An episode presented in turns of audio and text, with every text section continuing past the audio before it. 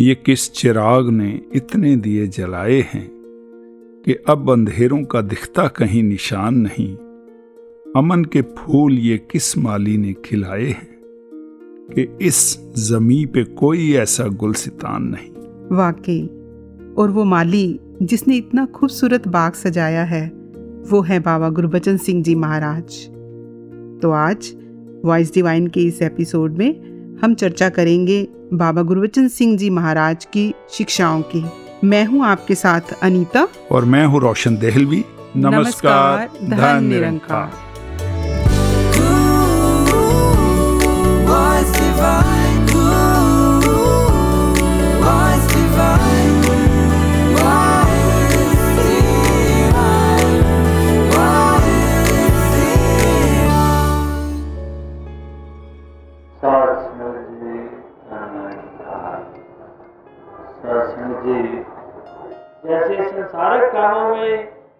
हम सिर्फ़ अपने बुज़ुर्गों को याद करके आज की दुनिया में कुछ प्राप्त नहीं कर सकते। मैं श्रद्धा और प्रेम से हम उनका नाम ले सकते हैं। हम फकर से कह ज़रूर सकते हैं। हमारे बाप दादा बड़े महान हुए।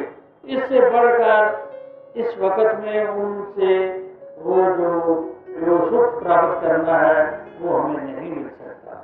इसी तरह इस पर भारत में भी जब हम अपने अंदर वैसे गुण आज पैदा नहीं करेंगे।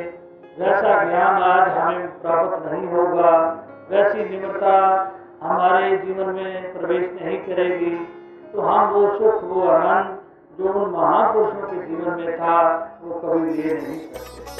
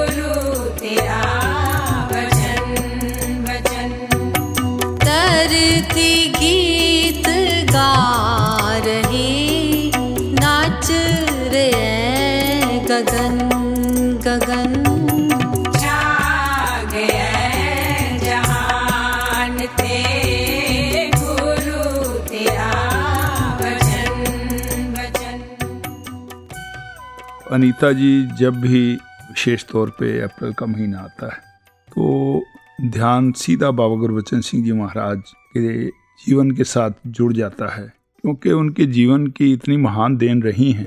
केवल बाबा गुरबचन सिंह जी ने हमारे आध्यात्मिक पहलू को मज़बूत नहीं किया जी।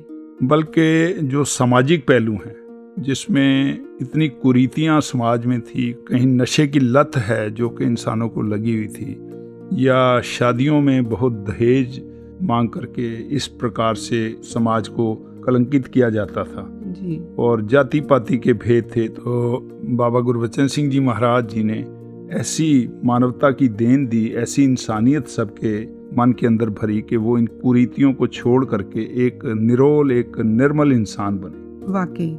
और ये देखा भी है रोशन जी कि जो बात को मान जाते हैं जिन्होंने शिक्षाओं को अपना लिया उनकी ज़िंदगी में वो जो खुशहाली आई वो जो उनके जीवन में सुधार आया वो वाकई देखने के काबिल था क्योंकि उन्होंने गुरु की बात को माना। बेशक। तो गुरु का वचन ज़िंदगी में अगर ढाला जाए अगर उसको ज़िंदगी में उतारा जाए तभी वो लाभदायक है। वरना तो हम युगों युगों से विचारें सुन रहे हैं युगों युगों से हम इस प्रकार के संतों महापुरुषों के ऐसे अनमोल भाव सुन रहे हैं।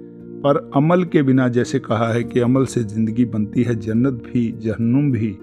वाकई रोशन जी अगर अमल की बात करें तो मैं आपसे अपना एक लाइव एग्जांपल शेयर करती हूँ। अभी कुछ दिन पहले ही ऑफ़िस में एक ट्रेनिंग हुई न्यूट्रिशियस डाइट के ऊपर। तो वो जो समझा रहे थे न्यूट्रिशियस डाइट जो आपको लेनी है वो हमें बता रहे हैं कि कई बार हमें पता नहीं लगता कि हम गलत चीज़ें भी खा लेते हैं जो हमारे शरीर के लिए सही नहीं है। और वो सारा प्लान हमें बता रहे हैं कि आपको क्या खाना है और क्या नहीं खाना।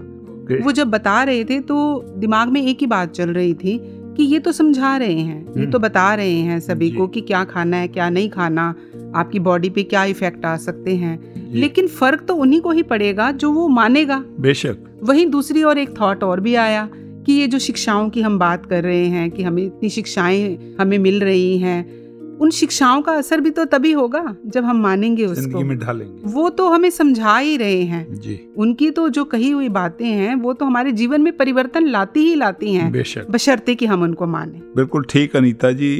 जो भी बात है ज़िंदगी में और कई बार ये भी होता है इसका एक और भी पहलू है कि जो हमें कोई इस तरह की अच्छी बातें सिखा रहा है या गाइडलाइन दे रहा है उसकी तरफ़ भी ध्यान चला जाता है कि जैसे वो एक उदाहरण की कोई मंजन बेच रहा था और वो कह रहा था कि ये मंजन जो है आपके दांतों को बिल्कुल साफ़ कर देगा सफ़ेद कर देगा और अचानक जब उसने मुँह खोला तो उसके अपने दांत पीले थे। तो वो देखकर सब हंसने लगे बस में कि भैया पहले अपने दांत तो सफ़ेद कर लो।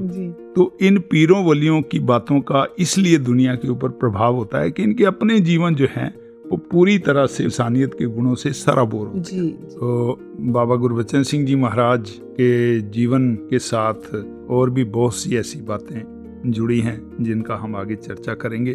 तो अभी संपूर्ण अवतार बाणी के एक शब्द को हम श्रवण करते हैं। मेरे सजनों रल मिल आओ। मेरे सजनों ਦੀ ਮਹਿਮਾ ਗਾਲਈਏ ਸਤਿਗੁਰ ਤੋਂ ਰਬ ਕਰਕੇ ਚੇਤੇ ਇਸ ਤੇ ਧਿਆਨ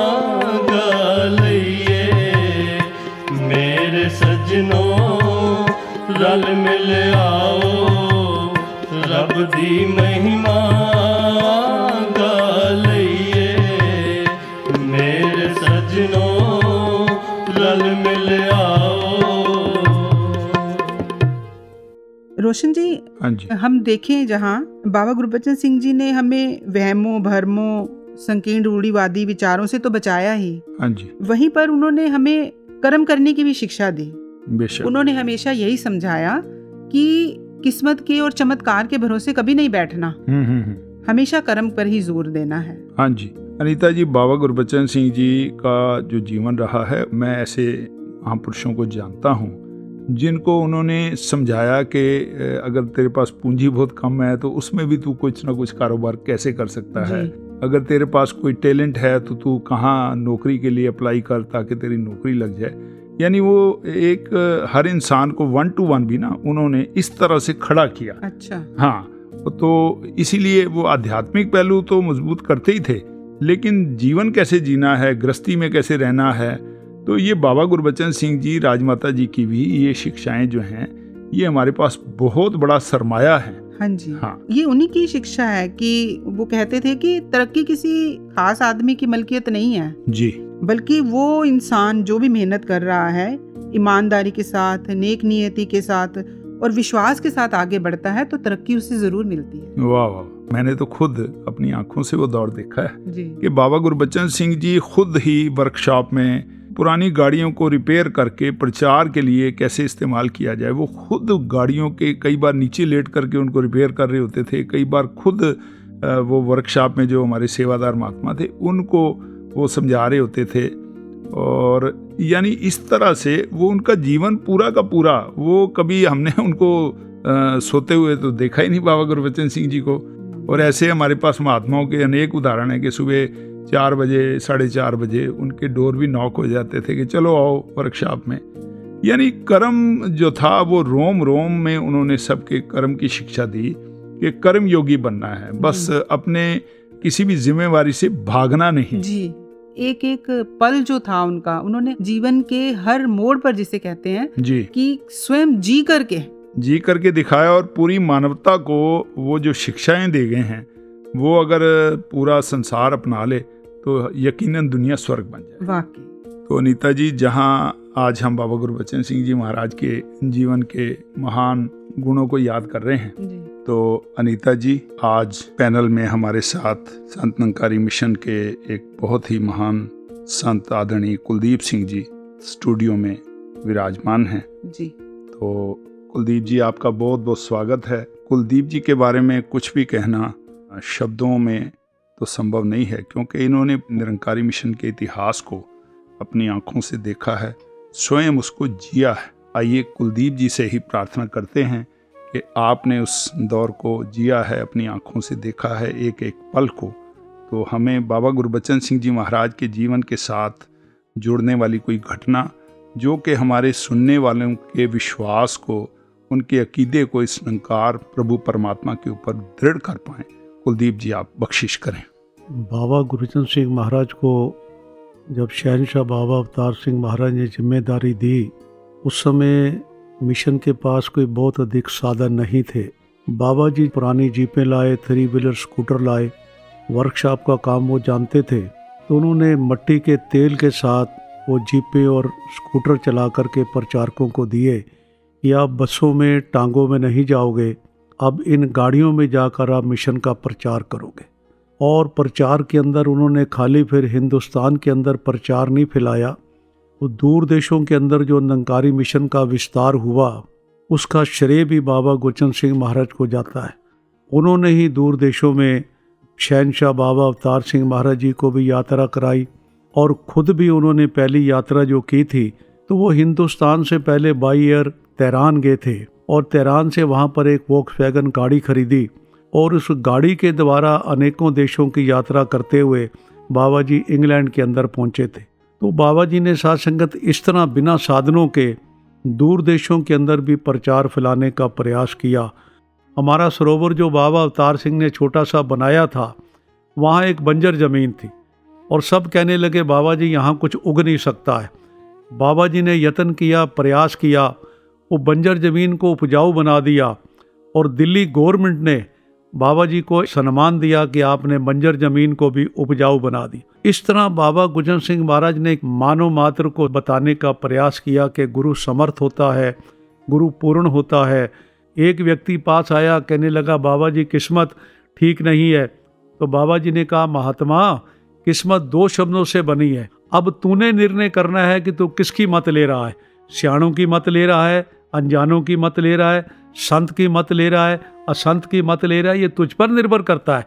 जिसकी मत लेगा, उसी हिसाब से तेरी किस्मत बन जाएगी। इस तरह बाबा जी सहज में महापुरुषों को समझा करके बड़े बड़े उनके मसले हल कर दिया जाते थे। एक दिन की बात है, शहनशाह ने यात्रा पर जाना था और शहनशाह ने कह दिया सहज में कि मुझे भापा रामचंद जी के दर्शन करने का दिल कर रहा है। बाबा गुरचंद सिंह के कानों में आवाज़ पहुँची तो वो रात को ही चले गए कपूरथला। और रात रात में लेकर के पापा रामचंद जी को शहनशाह के सामने लाकर खड़ा कर दिया। शहनशाह पूछने लगे, पापा जी, आप कैसे आ गए? कहने लगे, गुरबचन गया था और रात रात मुझे लेकर आ गए। ऐसे संस्कार गुरु पद पर बैठने से पहले ही उनके जीवन के अंदर भरे थे कि गुरु के वचन को मानना है, गुरु के वचन की पालना करनी है। इस तरह का उनका जीवन पहले से बना था। पहले गुरु ने खुद कर्म किया और फिर मानव मात्र को कर्म करने की प्रेरणा दी। ये था बाबा गुरचंद सिंह का जीवन। अपनी ज़िंदगी में करीब से नज़दीक से सत्रह बरस उनके साथ यात्राएँ करने का अवसर मिला, उनके करीब रहने का अवसर मिला, लेकिन देखा कि किस तरह सहज भाव से, प्रेम भाव से, भाईचारे से हर एक को साथ लेकर चलते थे, हर एक से स्नेह करते थे।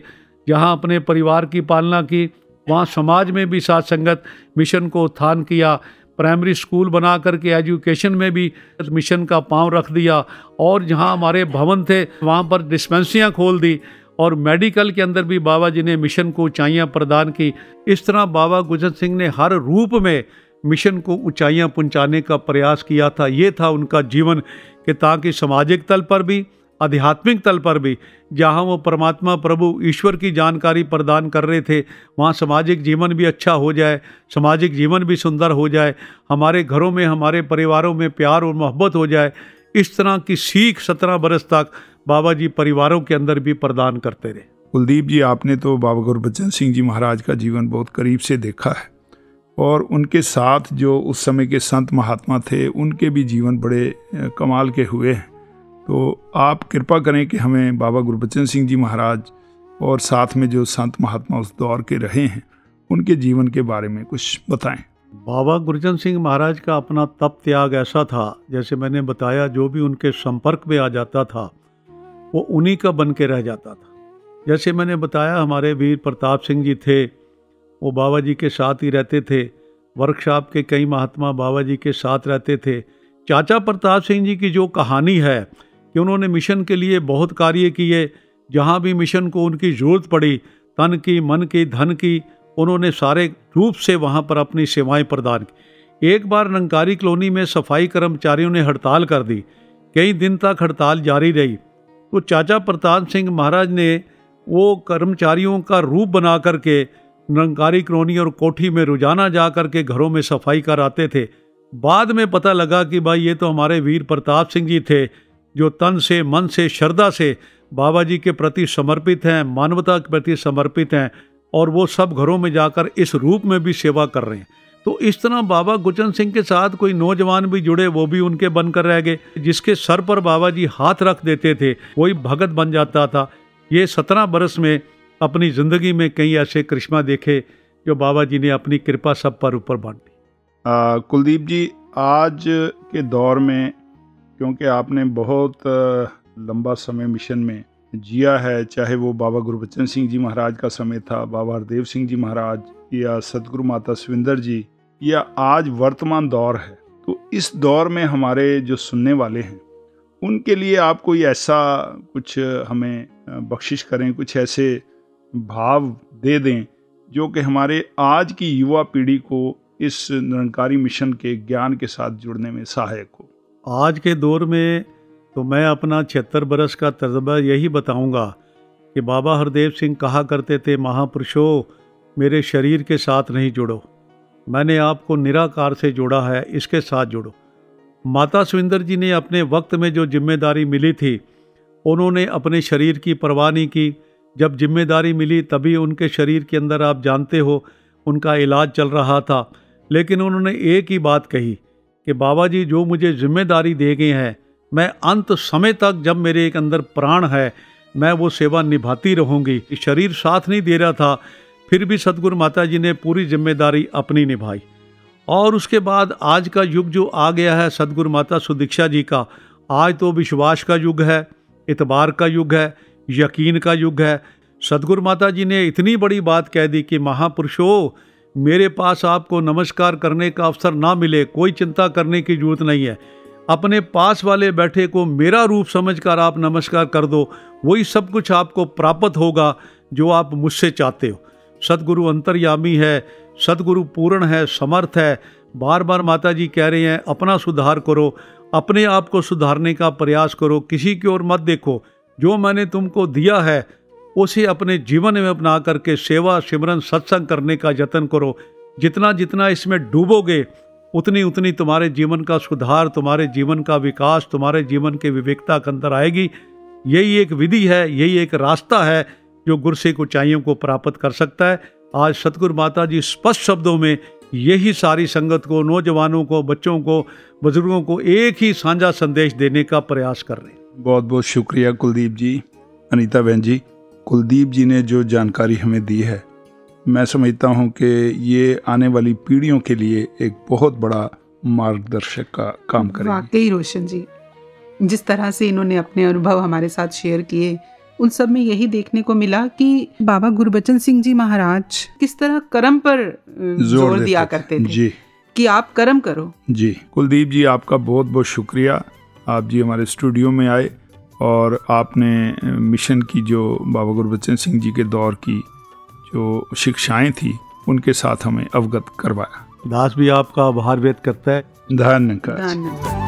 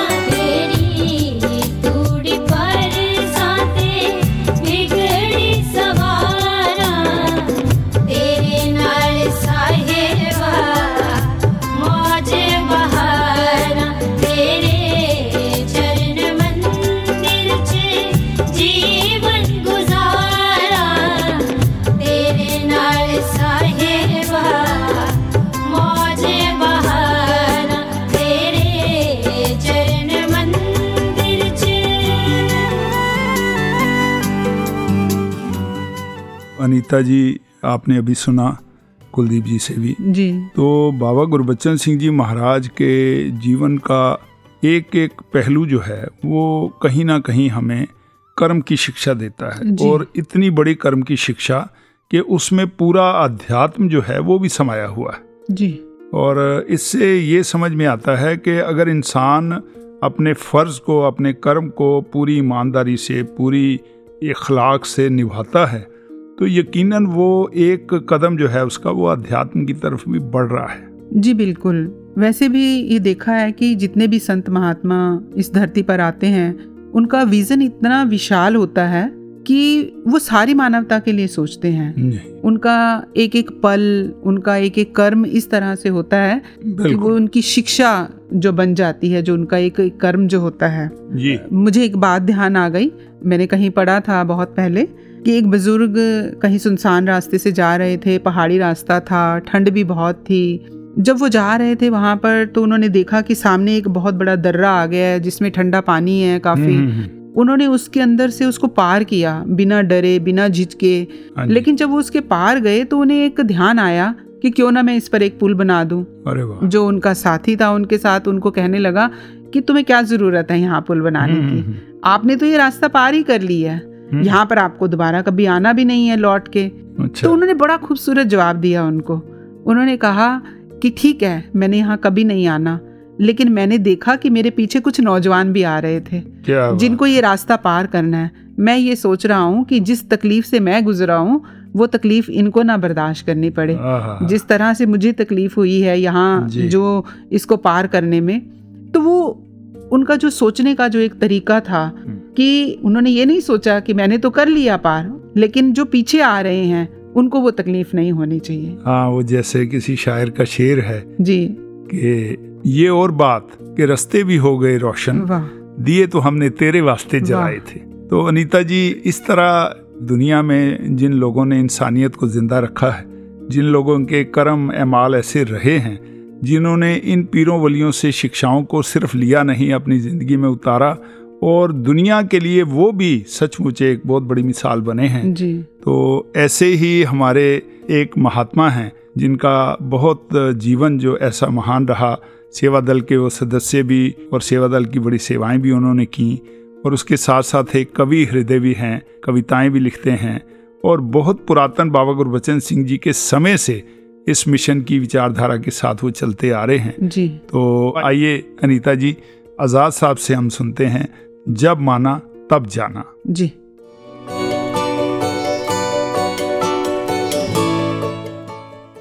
आज़ाद साहब आप जी का बहुत बहुत स्वागत है। आप जी ने हमारे स्टूडियो में दर्शन दिए। कृपा जी बड़ी रहे और अनीता जी ये वो महान संत हैं जो बाबा गुरबचन सिंह जी के बहुत करीब भी रहे निरंकारी कॉलोनी में उस समय बहुत थोड़े परिवार होते थे।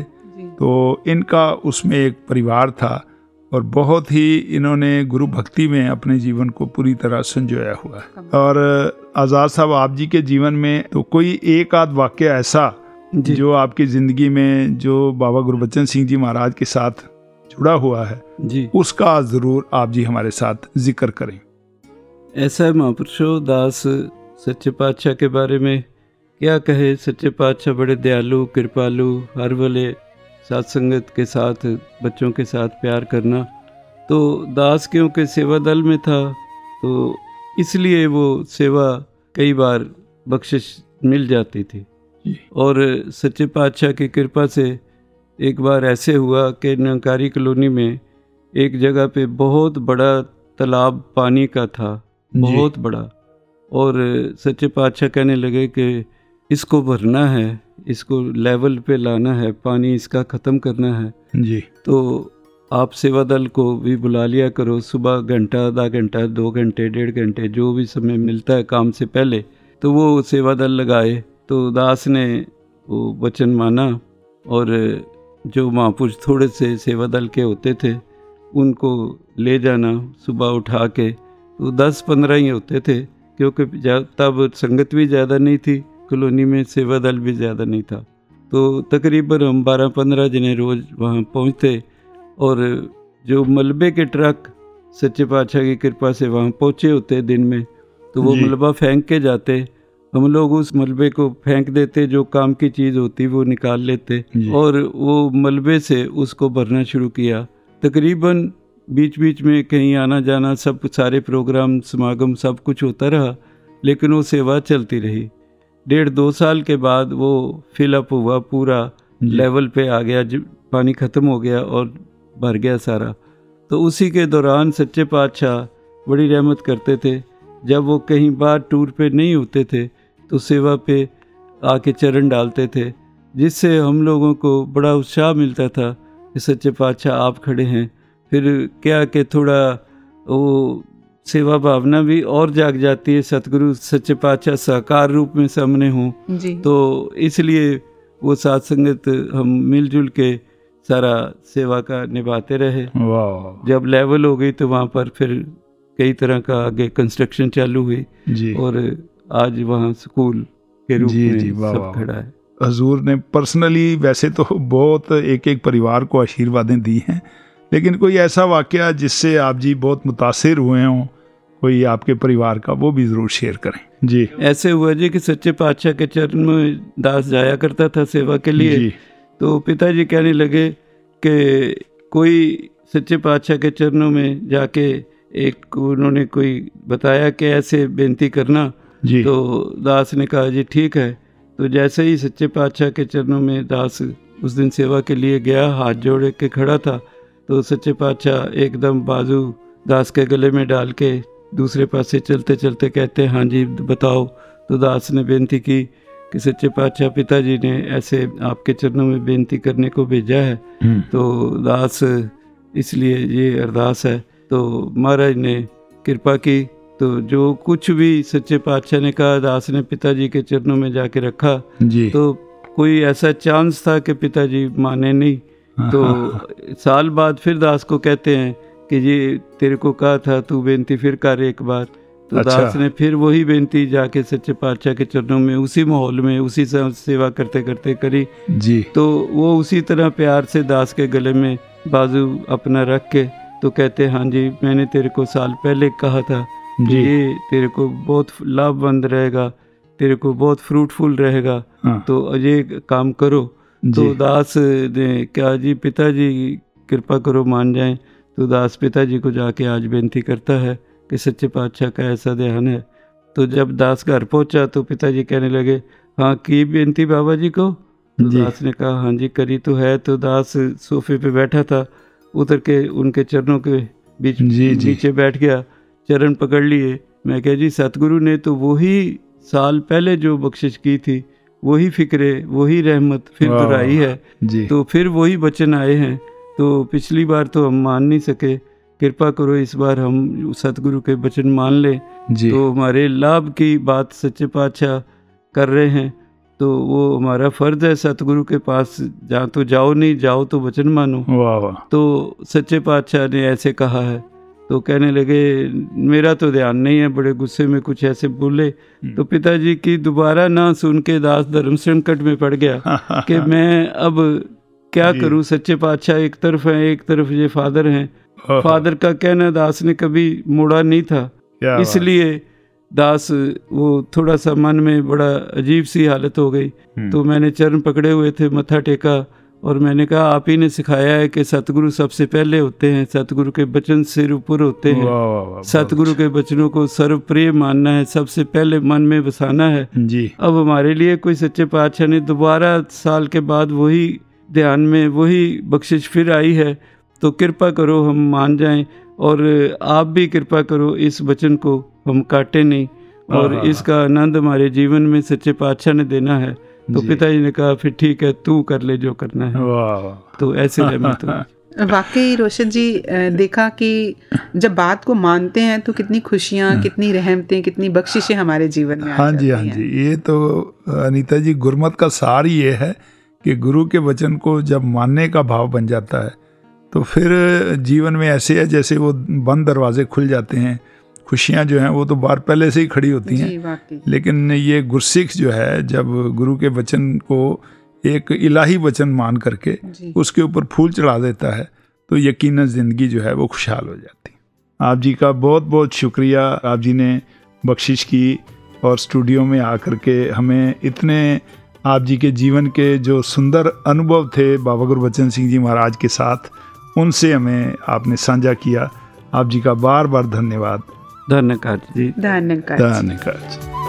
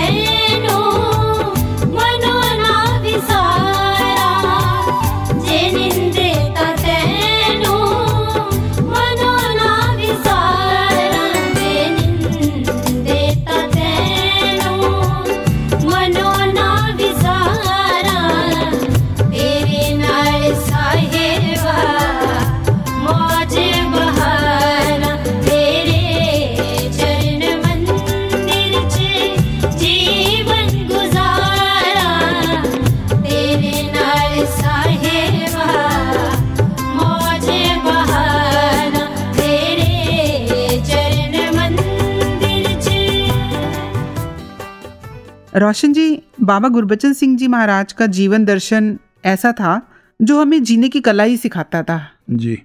उनका कहना था कि प्यार और सत्कार ये दो भाव ऐसे हैं हम्म। जो किसी भी पत्थर दिल इंसान को भी ना मोम की तरह पिघला देते हैं। हाँ जी अनीता जी वो एक सेइंग में पढ़ रहा था कि smile and silence are two big tools ji. Smile can solve any problem and silence can avoid any problem वाह।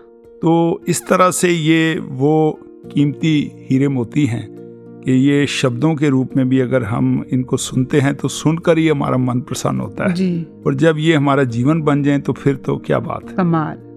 तो आइए अनीता जी अब हम आगे बढ़ते हैं अगले सेगमेंट की ओर जिसका नाम है पल्स ऑफ़ विजडम जी।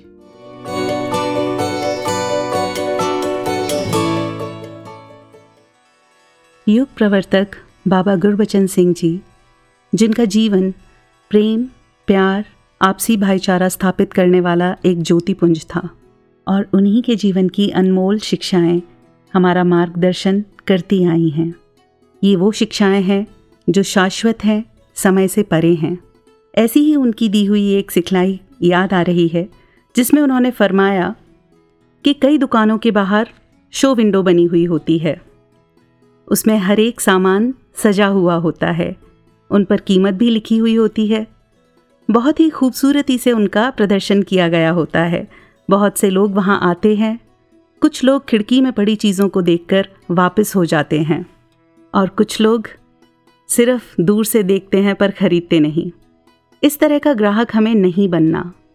हमें तो सच्चा ग्राहक बनना है। सच का सौदा प्राप्त करना है। सच की प्राप्ति के लिए हमेशा से जो फ़ीस लगती आई है, यानी प्यार, नम्रता की फ़ीस, उसे अदा करके इस सच के सौदे को प्राप्त करना है। सच प्राप्त करने की हर युग में एक ही रीत रही है।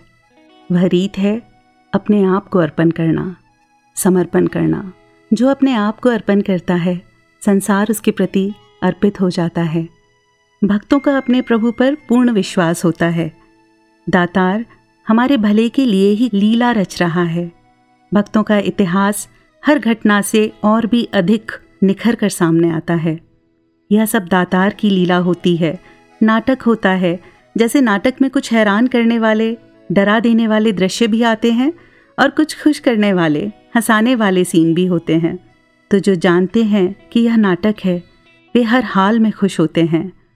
भक्त भी भगवान की हर लीला पर खुश रहता है, क्योंकि उसे विश्वास होता है कि ये मेरे दातार की कृपा से हो रहा है। जैसे आज भी भक्तजन अपने आप को खुशहाल बता रहे हैं। दिखने सुनने में कितनी सरल सी लगी ना ये शिक्षा, लेकिन है बहुत गहरी, बहुत गूढ़ और ऐसी सरल सिखलाई को नमन, उनकी अनेक शिक्षाओं को नमन। बाबा गुरबचन सिंह जी को शत शत नमन।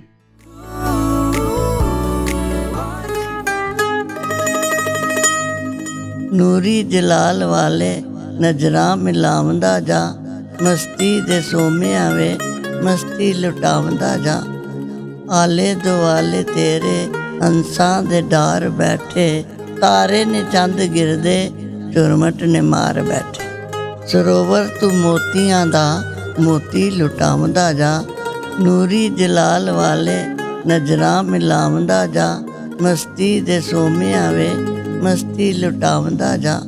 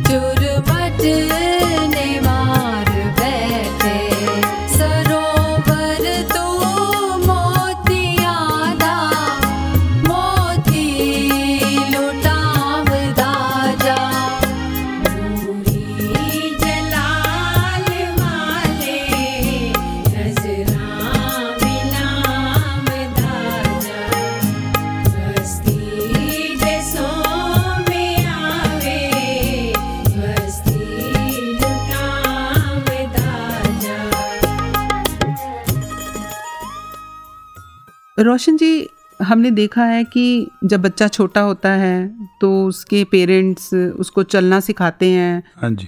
उसको चलना सिखाने के लिए उसके लेवल पर आकर वो झुक भी जाते हैं। बिल्कुल। स्कूल में अगर देखें हम बच्चों को भेजते हैं तो जो टीचर होता है उसको तो बहुत नॉलेज होती है। हम्म। लेकिन उस बच्चे को सिखाने के लिए क्योंकि उसका समझने का लेवल उतना होता है हम्म। तो उसके लेवल पर आकर उसके उसी बौद्धिक स्तर पर आकर ही उसको समझाते हैं। जी जी। इसी तरह ये जितने भी संत महात्मा इस धरती पे आते हैं ये होते तो संपूर्ण शक्तियों के चाहे मालिक हैं लेकिन इंसान को समझाने के लिए मानव को समझाने के लिए वो इस तरह से साधारण साधारण से कार्य करके भी ऐसे सिखाते हैं कि इंसान सीख पाए इससे। बहुत अच्छा बिल्कुल ठीक कहा आपने। और अगर बात करें इनकी जीवन और इनकी शिक्षाओं को शब्दों में बांधने की तो वो कहते हैं कि समुद्र इतना विशाल होता है तो। कहाँ सीमा में बन सकता है? नहीं बन सकता। आकाश इतना विशाल है कहाँ सीमा में बन सकता है? कहीं ना कहीं इन्हें फिर बांधा जा सकता है। लेकिन सतगुरु इतनी असीम शक्तियों के मालिक होते हैं जी। कि इन्हें शब्दों में नहीं बांधा जा सकता। वाह वाह बिल्कुल ठीक कहा अनीता जी क्योंकि सतगुरु जैसा पूरे ब्रह्मांड में केवल सदगुरु ही होता है। और इसकी तुलना हम एग्ज़ाम्पल के लिए तो कर देते हैं कहीं हम सदगुरु के हृदय को कह देते हैं कि समंदर की तरह लेकिन समंदर के भी किनारे हमने देखे हैं। लेकिन इनकी जो सोच है ये बेअंत है।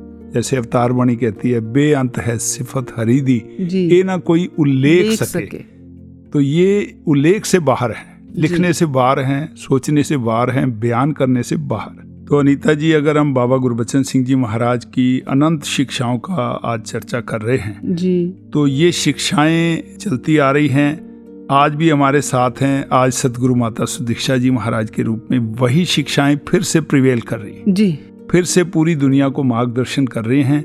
केवल एक भक्त के नाते ये प्रार्थना हम सबके लिए अपने सुनने वालों के लिए करें कि सदगुरु की महान शिक्षाओं को सभी अपने जीवन में धारण करें ताकि सबका जीवन प्रज्वलित हो सबका जीवन सदगुरु की शिक्षाओं के अनुरूप ढल जाए। तो इन्हीं शुभकामनाओं के साथ अब हम अपने सभी सुनने वालों से विदा लेते हैं और जुड़ते हैं सतगुरु संदेश के साथ। तो अब हमें दीजिए इजाज़त नमस्कार, नमस्कार धन निरंकार।